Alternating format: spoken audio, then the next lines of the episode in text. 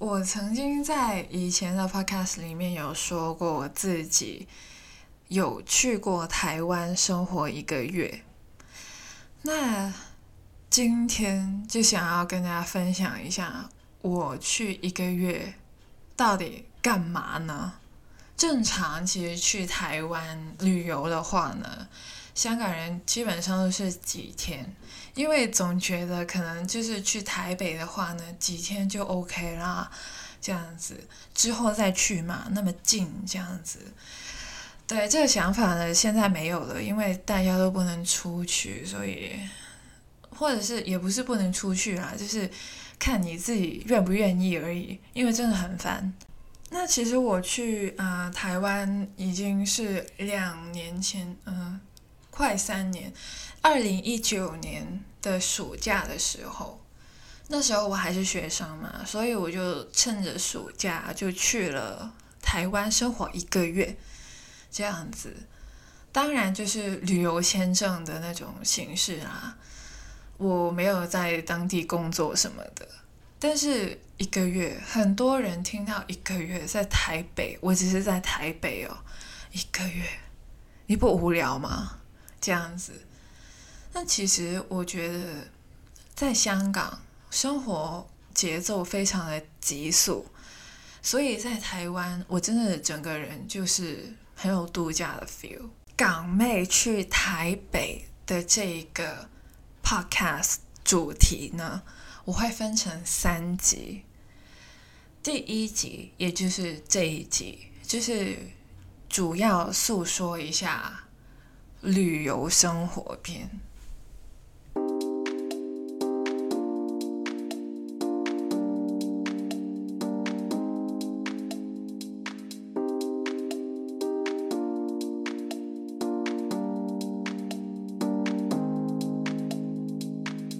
人生第一次去台湾的时候，是去台北，然后是中学二年级的时候。但是呢，那并不是我第一次去旅行。以前去旅行呢，也就是跟家人去，然后都是去泰国那些。我爸妈是完全忽略了台湾，所以中学二年级的时候，不仅仅是我人生中的第一次去台湾，也是我爸妈。第一次去台湾，他们是完全忽略了台湾这个地方。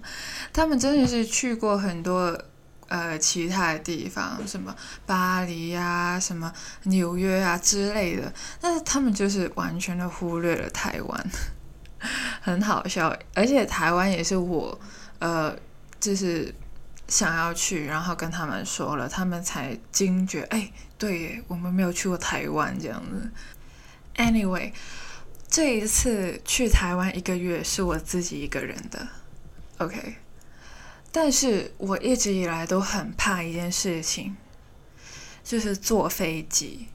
我讨厌到死，我真的非常的讨厌这一个事情。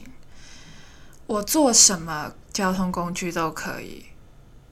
呃，我没有坐过直升机，因为他们都是飞在天上的。我觉得飞在天上的我都不喜欢。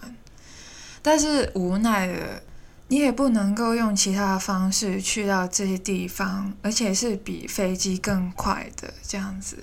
我又没有瞬间转移的那些功能。假如有的话，我真的是，假如有超能力，我一定要瞬间转移，因为我真的非常讨厌坐飞机。我很讨厌那种气流的感觉。然后我很讨厌，啊，那个叫什么起飞，特别讨厌起飞。降落的话呢，我以前是害怕的，但是慢慢就觉得降落是最爽的一件事情，因为我终于可以接触到地面。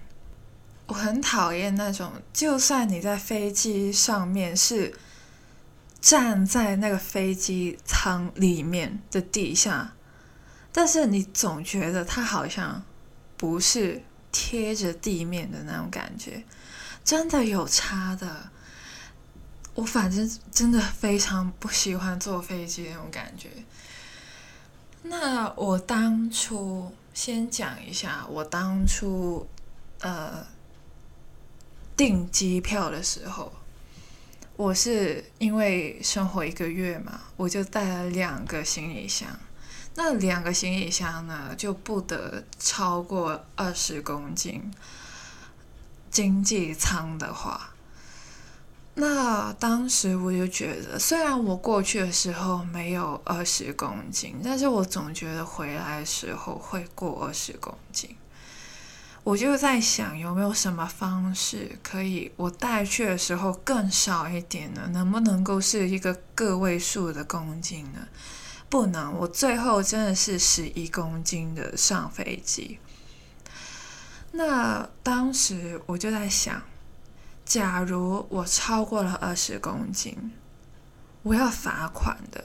然后我就突然间很想要去看一下商务舱的价格，我不知道为什么。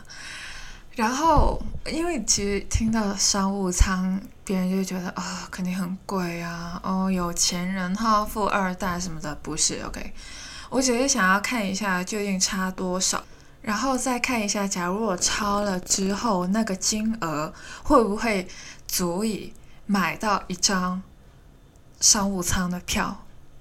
我是这样子想的。当我看到那个价格，我瞬间。眼睛发亮，哇塞！你们是订错价格还是怎样？因为商务舱的票跟呃经济舱的票，他们只相差两百块港币。我真的觉得他们是有什么系统上面的错误。反正我最后肯定是买商务舱的啊，因为你罚我钱肯定不止两百块的港币，对吧？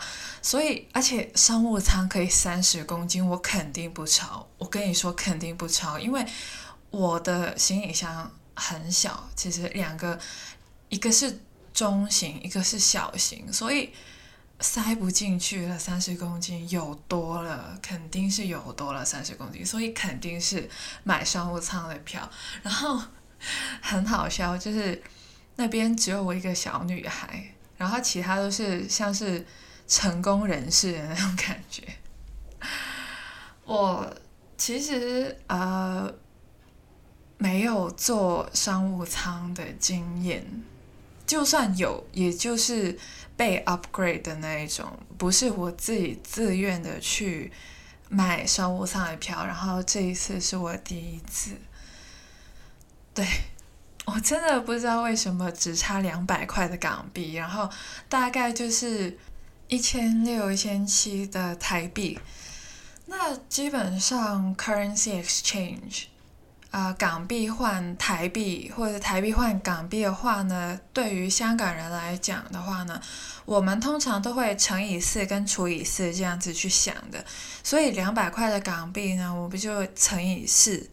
那刚刚也有提到，就是以前都是被 upgrade 的嘛，但是今次是我自己真金白银的去付费买商务舱的票。我就可以大摇大摆的进入他的贵宾室，我真的很爱那个地方。当时我还记得我是坐早上的机，呃，这里有点广东话了，搭早就会给，所以就是变成了普通话的搭早上的机。OK。搭早上的航班，那在我的父母的教育底下呢，我基本上都是非常早就到了机场，所以呢，我就很早的去了那个贵宾室，还有几个小时，然后我就在那边疯狂吃他的东西，我就一直吃，一直吃，一直吃，然后我就。很喜欢他们的炒蛋哦，好低级哦，好像 好像那种还没见过世面的那种人，乡下来的人。反正我就很喜欢吃他们的东西，我就吃了好几轮。反正就是自助餐的形式，我还选择了一个座位是可以看到飞机起飞的，那个哇，真的是很享受，非常的 chill，OK。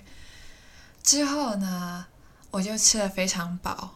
我没有忘记我还要飞机餐，因为我刚刚其实也有说到过，就是我真的很讨厌坐飞机。基本上每一次坐飞机呢，我都是不想吃东西，我只想要躺着然后休息这样子，因为真的不舒服，所以我才会吃那么多，然后准备好待会坐飞机，然后就不会。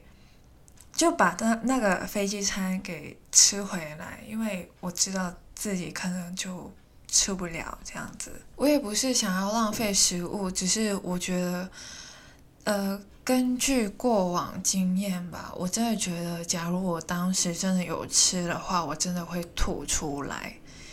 因为过往经验就是我在飞机上吃东西，或者是喝水以外的东西，我都会想要吐。所以，或者是我会吐，所以我就没有吃。那我就吃饱喝醉了之后，我就上飞机这样子。然后空姐就是知道我叫什么名字，然后有一些呃湿毛巾的待遇这样子。因为我知道是呃除了商务舱或者是头等舱，其他的。人都是拿着湿纸巾，而不是湿毛巾这样子。然后我就擦擦手，其实我也不知道为什么要擦手。然后啊，就起飞啊，起飞就非常的不开心、不愉快，我自己就非常的不舒服。然后飞机舱到了，然后就空姐看到我没有吃。她就很害怕，她非常的害怕，因为以前坐经济舱就爱吃不吃，不吃拉倒的那种。但是我在商务舱不吃饭是一种罪的那种感觉，对于他们来说，就是我好像不满意他们的服务似的。没有啊，我只是真的觉得不舒服。我当时就是跟他们说，哦，没有，我很累，我想要睡觉，这样子我就不吃了，这样子，因为我真的很怕我会吐，吐更难看。然后他就很，他就觉得自很自责的那种感觉。然后说，我还要安慰他说，没有，没事，你们的餐点都很好。然后我刚刚在，呃，机场已经吃过了啊。我再补充一点，假如我没有。买商务舱的票呢，通常我都会在机场那边吃东西，再上飞机。我跟你说，其实大家都知道的，在机场买东西吃是非常贵的，所以我看 我还可以省下一餐呢。我那个两百块的港币有够值得，OK。那之后呢？还是那位空姐，她就真的是非常担心我，然后我就跟她说没事，你就给我一杯水就好。然后她就一直给我水这样子，然后我要什么，他们都立马的帮我拿，就非常的感谢他们，也感恩有这样子的一个。待遇，因为其实自己一个人坐飞机也不太容易，尤其是我这样子那么讨厌坐飞机，我真的是第一次自己一个人坐在自己一个位置上面。以前被 upgrade 的商务舱也是可以两个两个人这样子坐，但是我上次坐的那个是自己一个人的，所以就算我有人陪，他也不是坐我旁边的那种感觉。那他们的照顾也觉得自己真的是非常的幸福，但其实我最想要跟大家分享的事情，是我在香港约不到的朋友，我居然可以在这一个月里面，在台北这个地方里面约到了。这个朋友我认识了十几年。在我短短的二十二年的人生中，他就跟我相识了十几年。当时我在商务舱非常的不舒服的时候，就看着窗外嘛，也不能玩手机什么的，就发呆的看着窗外，有点像病人那种感觉。但是就觉得哇，不知道为什么，是不是在商务舱的感觉，那个云特别的好看，所以我就拿着手机。开始飞行模式的哈，拿着手机，然后就拍，拍那些云朵有多美。那拍完的指定动作当然就是打卡了。所以下飞机安顿好之后呢，我就发到我的 IG 上面。我还呃就是标了我在哪里，台北市这样子。之后呢，很神奇。突然间有一个很久没有联系的朋友就联系我了。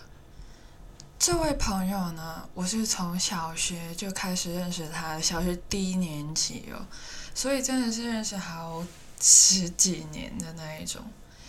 然后呢，他就跟我说：“你在台北吗？”我就跟他说：“哦，对，我在台北，然后我会待一个月这样子。”然后我就当时就觉得他可能是不是需要我帮他买什么东西，没想到他给我的回复是：我早就在台北了。我当时真的是吓到，然后说你为什么不早跟我说？然后他也没有发什么文之类的，他呃就是说自己去了台北这样子。然后他就说他是一个交换生，然后已经待在那边几个月了，然后快结束了。然后结束了之后呢，其实我刚刚也有说过，我去台北一个月的时候呢，是呃暑假的期间，所以呢，他结束他的课程之后呢，还在暑假的期间，所以呢，他还会继续待在那边。度个假什么的，然后我就说，My God，我没有想到过我在读书的时候，我在香港读书的时候，你已经在台北，然后我放假时候你还在台北，然后我们就想着我们能不能够约一天出来，就吃个饭、见个面什么的。我们在香港是真的几乎没有见面的，呃。原因就是因为我们真的很忙，虽然我们都住在同一个地方，就是同一个车站的附近，但是，呃，那个车站还是蛮大的，要遇到也不是一件很容易的事情，而且他好像他的路线也就跟我不一样了。从小学毕业之后，我们中学开始就已经不一样了，但是我还我们还是有联系。到大学也是不一样的大学，所以要遇见真的是非常的难。所以之后的生活，我们都是一个网友的形式去交流之类的。但是他真的很少花时间在这些地方上面。他本来读的专业就已经很难了，就是理科的那些专业，对于我这个商科人来说。无论是什么样的理科，对于我来说都是非常难的。我宁愿就，假如世界上没有商科，我只会选文科，不会选理科。理科真的是很难，对于我而言啊。然后他本来就是很多实验之类的东西要做，然后又很忙。然后他暑假的时候，其实他好像还要。继续修读一些课程啊什么的，然后我的暑假呢，对于我这个上课人来说呢，暑假就真的是暑假，真的是什么东西都没有的那种，就自己分配时间，所以我才会分配到一个月在台北这样子。那他呢，就是竟然去了台北，然后是继续读书的那种感觉，唉，他真的很勤奋，我真的是自愧不如，但是我还是有在。呃，这个月里面有有做一些东西，放心，我不是工作，因为我不能工作，OK。那第二集的时候呢，我就会告诉大家为什么我要去台湾台北一个月这么久。我的主要任务呢，我就会在下一集告诉大家。但是这一集还是有很多资讯要继续告诉大家的。这个朋友呢，我跟他是小学开始认识嘛，所以你说我们了不了解对方？其实啊，了解有一定的程度，但是因为以前的了解，也就是小朋友的那种了解，然后中学基本上没有见面，但是就是网友的形式啊，看他的呃动态啊，他 PO 的文这样子。然后到大学，我连他走了几个月，离开香港几个月，我都不知道，所以就真的君子之交淡如水的那个 level 的感觉。然后呢，我们真的是好不容易才抽空一天出来，因为我真的是主要任务那边呢用了我大部分的时间，所以导致我们。呃，就只能够见一次这样子，但是真的很特别。我们在香港是完全约不到、见不到，尽管其实住的也没有差很远，但是还是见不到的那种。但是自从这一次，我真的可以说，自从有了这一次，我们之后好像彼此的友谊更加深厚了。其实之后我们还是回复了一个网友的关系，但是就觉得这个朋友感觉可以一辈子哦。那我这位朋友呢？因为我们在香港学习普通话的时候，他就是那种很乖的那种学生，所以他学习普通话的时候呢，就是字正腔圆。所以他跟我说，他刚刚去到台北。那个那所大学的时候，别人以为他是北京人，因为他真的是啊那种 H 音啊什么的翘舌音什么的，他都给的非常的足，然后 就是按照书本上的东西去读的那种感觉。他就是从小到大都是那种非常乖、非常按规矩的那种人，所以。他被误会，我也觉得，嗯，我纯粹觉得很好笑。但是他啊，慢慢就是有点入乡随俗，就是慢慢的撇除掉了他那种北京腔，然后呢，变成一个台湾腔。但是他真的是努力过头，他就装的不太像，但是他也有努力啦。我还是觉得他讲台湾腔的时候很可爱，然后他打字的时候也是台湾腔，什么就这样子这样子的的那一种，就是完全把自己当成一个台湾人，非常入戏就对了。那时候真的是挺好笑的，有时候我跟他就是平常聊天，基本上香港人聊天就是啊广东话。口语这样子去聊天的，我们自己广东话的打字方式也是有一套的嘛。正常我们都是这样打字，但是他就是非得跟我用台湾腔。但是好了，我看得懂啊。你你要的话，我也是可以给你用台湾腔的啦。然后去叫东西吃的时候，他也是很用力的去。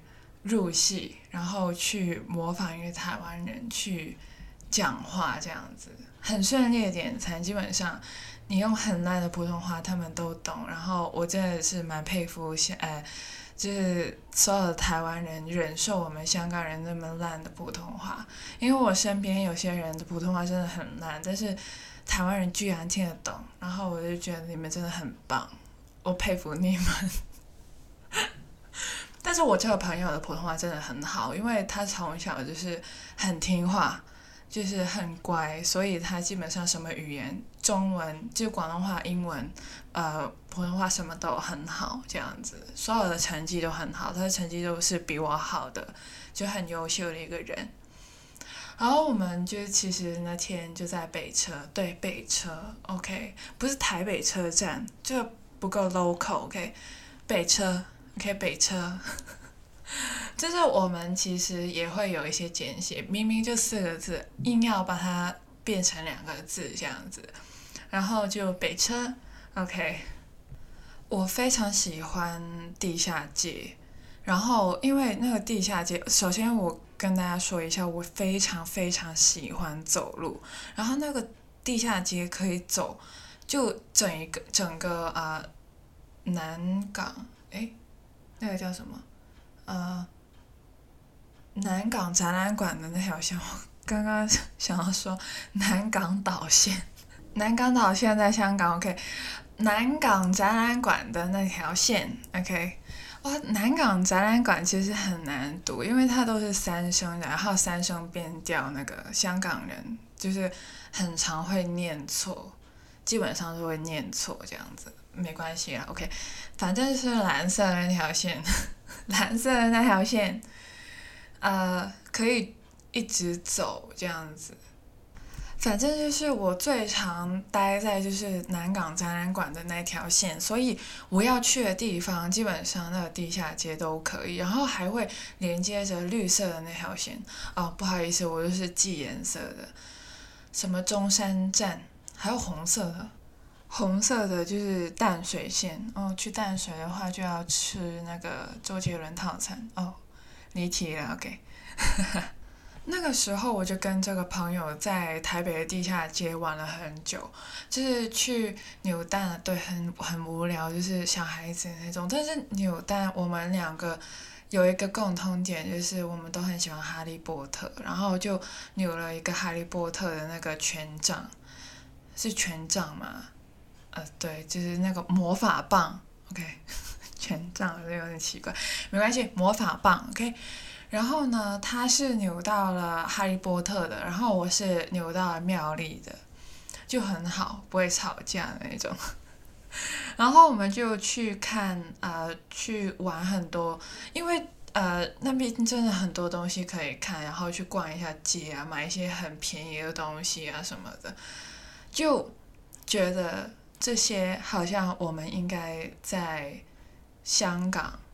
我们应该会一起做的事情，就搬到了台湾，然后就很庆幸有这样子的一个机会，可以让我们有一点重拾童年嘛。虽然当时我们已经是大学生，但是我们中学那段时间好像就可以用这一天去稍微的弥补一下吧。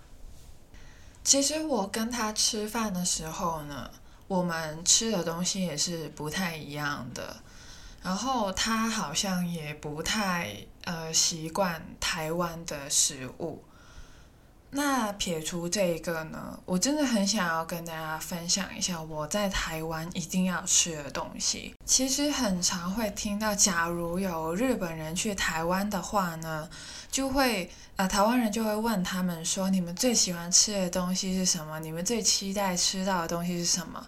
他们很常就会回答说：“小笼包。”然后当日本人来到呃香港的时候，那个答复也是。小笼包，啊，大家要讨快先。首先，啊，我没有针对日本人。其次，就是我没有说小笼包不好吃，我自己很喜欢吃。但是我真的没有去过台湾吃小笼包，我也非常久没有在香港吃小笼包。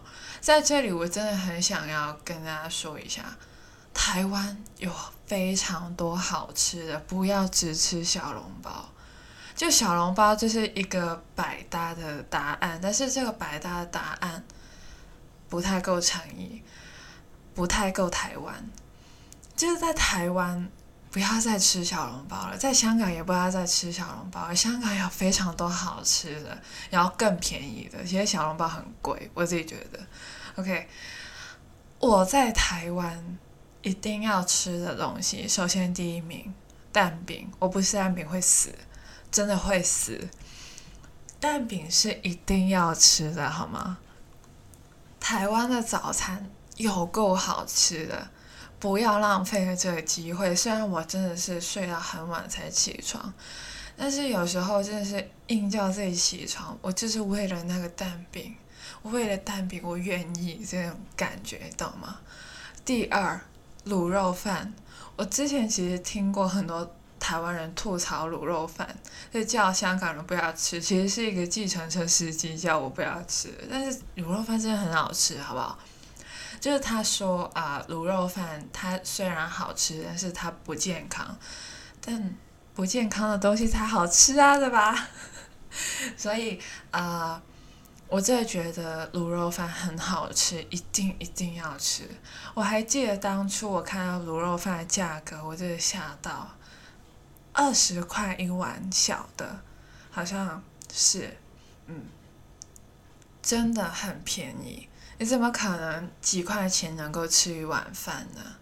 那我这个几块钱是港币，二十块的台币就等于大概呃几块钱的港币这样子，所以几块钱在香港，我试过了，我大概呃四块钱才能够买到一包纸巾，在便利商店，四块钱港币就是十几块钱的。台币这样子，然后五块钱买两颗糖，五块钱的港币买两颗糖，就两颗，就两颗，OK，五块钱的港币就二十块，二十几块的台币，有够贵，好不好？所以这两个一定要吃。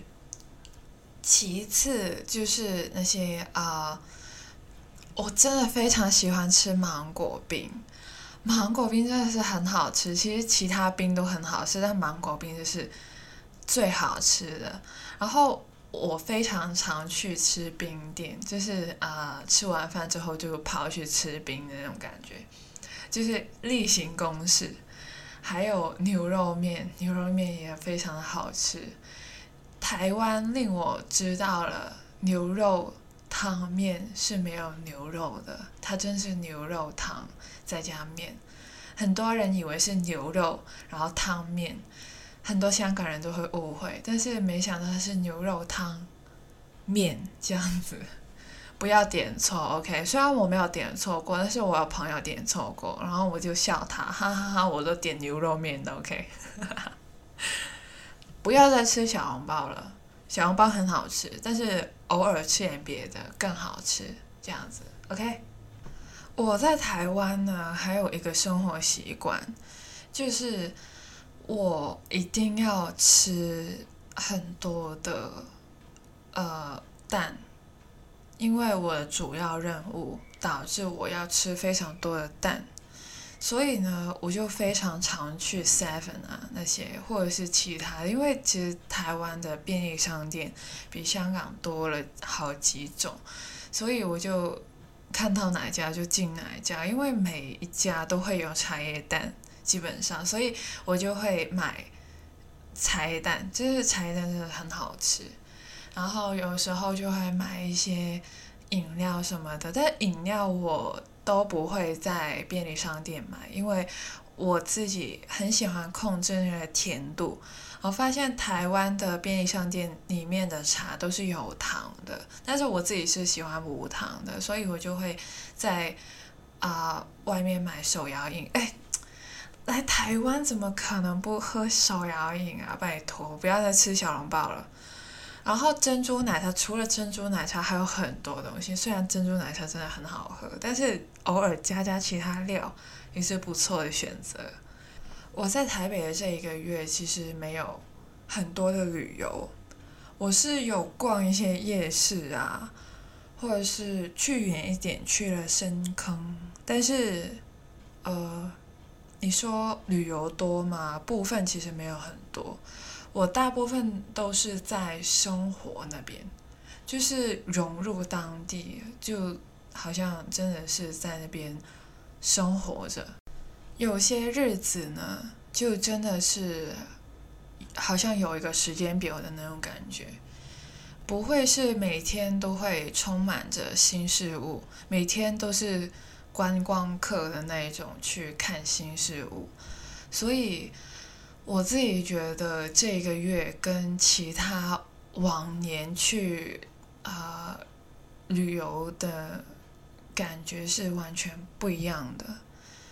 我生活的部分就是每一天都会看着同一个便利店员，每天都是看着他，然后他就啊帮我结账这样子，然后牛肉面也是同一个店家，卤肉饭都是那两家，然后嗯我要去的地方，我要去的车站，我要坐的地铁。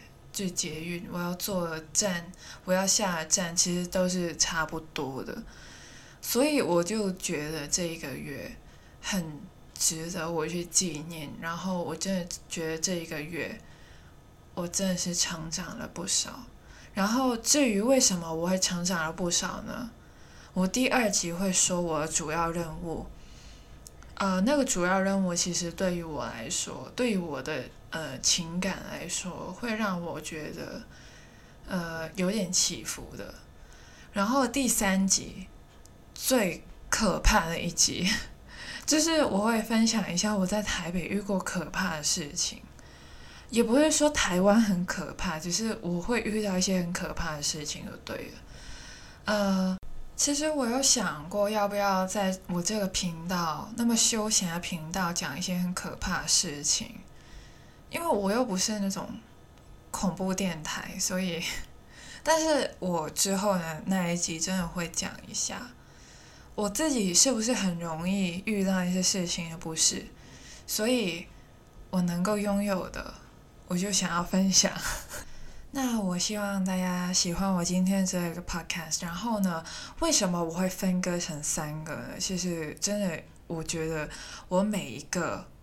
区块我都会讲比较多，然后可能都会有一段的时间，像现在一样，我就讲了快四十分钟这样子。所以呃，接下来的那两个部分，我觉得也会差不多这样子，所以我才会分割。我不想要一个 podcast 两个小时这样子，我觉得我是我的话，我不会想要点进去啦。那预告一下，就是下一集就是会讲一下主要任务，然后再下一集就是可怕事情。啊，我都是 freestyle 的，所以我只想了那个标题而已。那内容呢，基本上都是在我的脑中，我想要讲什么就讲什么，这就是我的风格。OK，that's all. See you in a bit. Bye bye.